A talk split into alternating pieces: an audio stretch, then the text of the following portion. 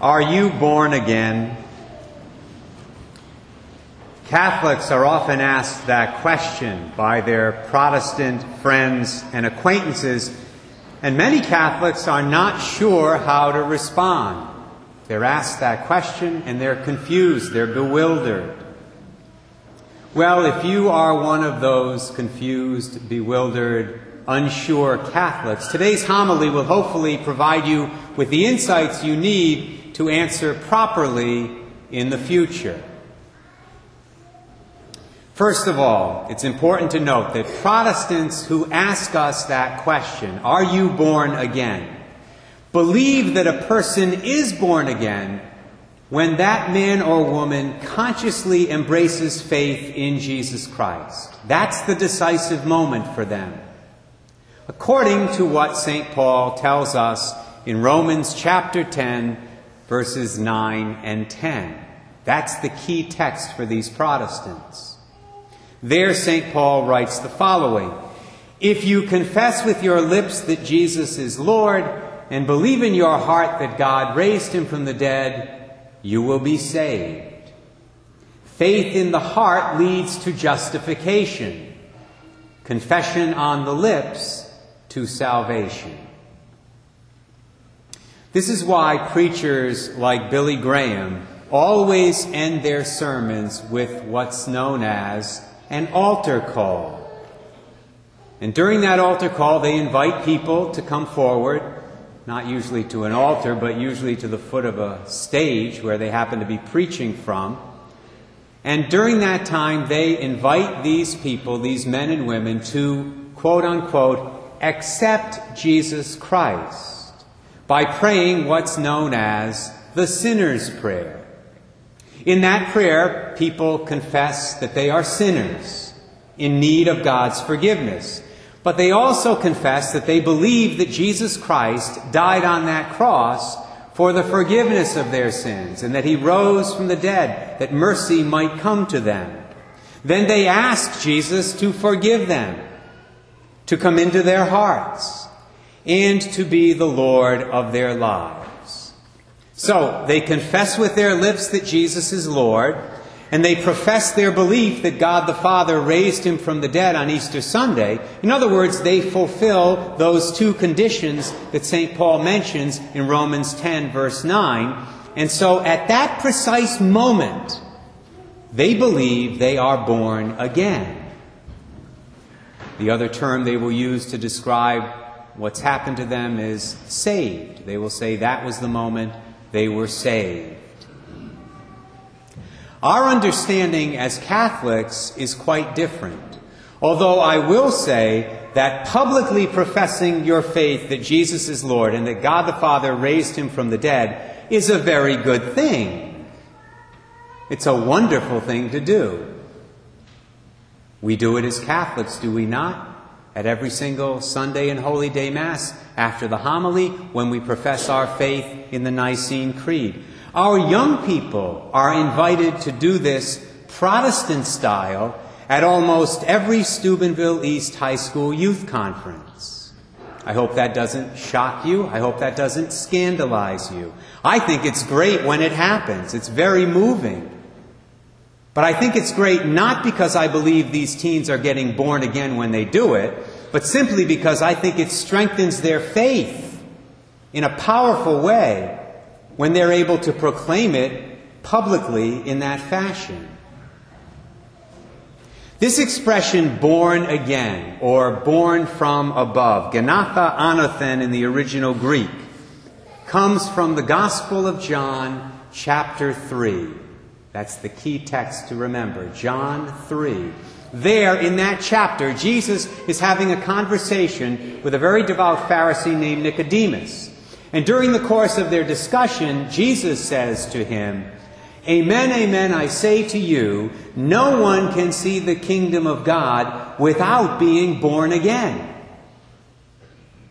Other translations will render it born from above.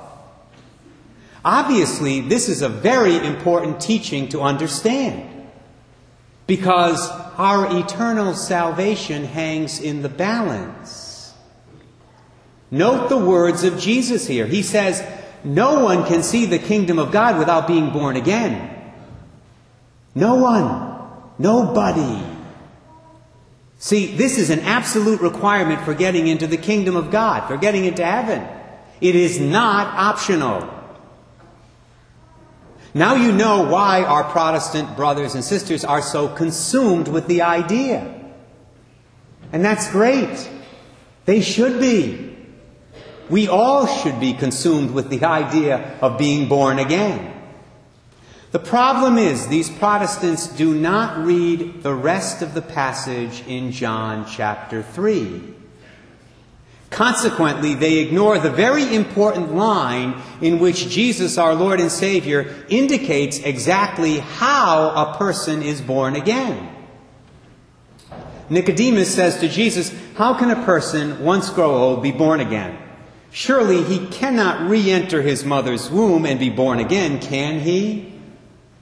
To which our Lord responds, Amen, amen, I say to you, no one can enter the kingdom of God without being born of water and spirit.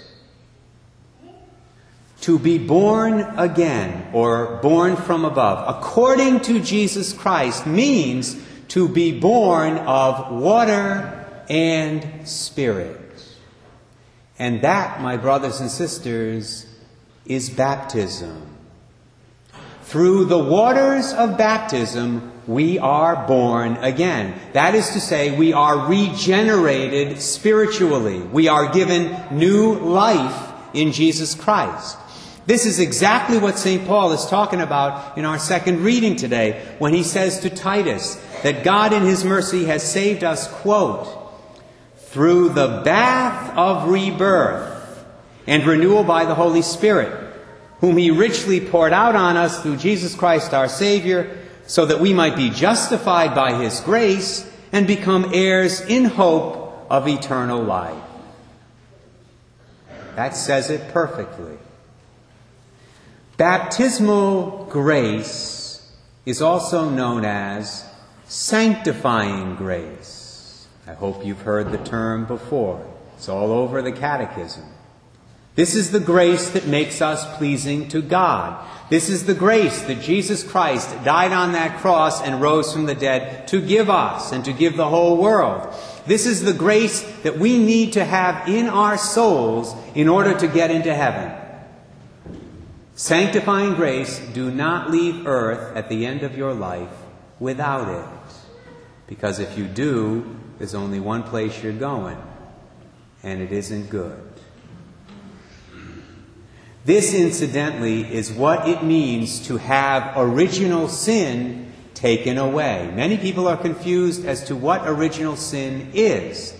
Well, we need to be clear about it. Original sin is not like the personal sins we commit each and every day. When we say that someone is born with original sin, what we mean is that person is born into this world without sanctifying grace in his or her soul. So if someone asks you in the future, what is original sin? You can tell them very clearly and simply, it's a lack of sanctifying grace. However, at the moment of baptism, that saving grace comes into the person's soul. Original sin is taken away, as are all of their personal sins, if they're being baptized after attaining the age of reason.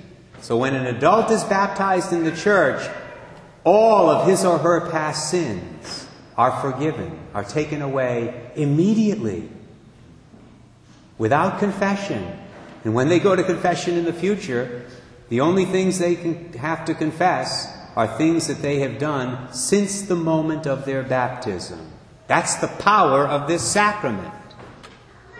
There are other effects of baptism. In baptism, we receive the Holy Spirit for the very first time, as St. Paul indicates in that text from Titus 3. Through baptism, we become members of God's family, the church.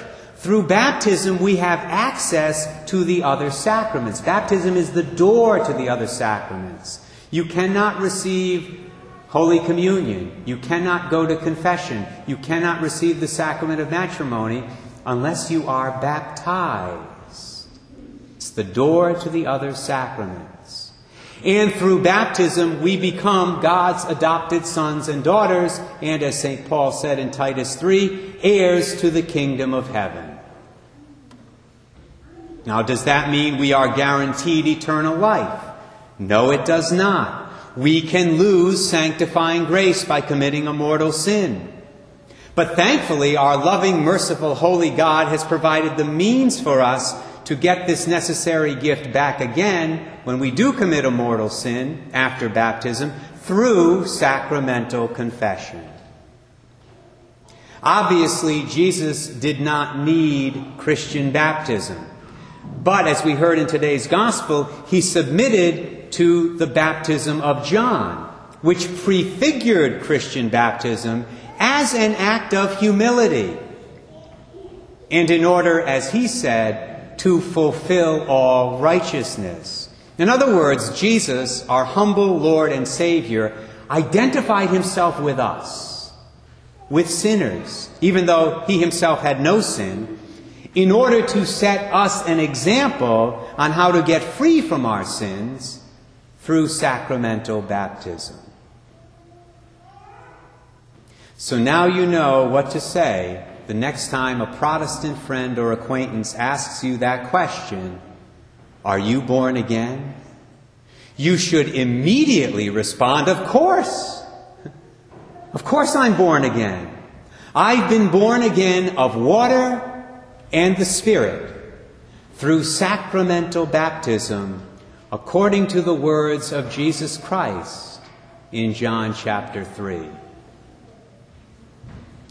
But let me warn you, my brothers and sisters, your Protestant friend might then ask you one pointed follow up question. He might say to you, Great, that's fantastic. You are born again. But are you living your life like a born again person? I can't tell you how to answer that one. I hope that in all honesty you could say yes. But if you couldn't honestly do that, I hope that you would say, well, no, I haven't been living like someone who's born again. But I will do my best. I will do my very best to live that way from now on.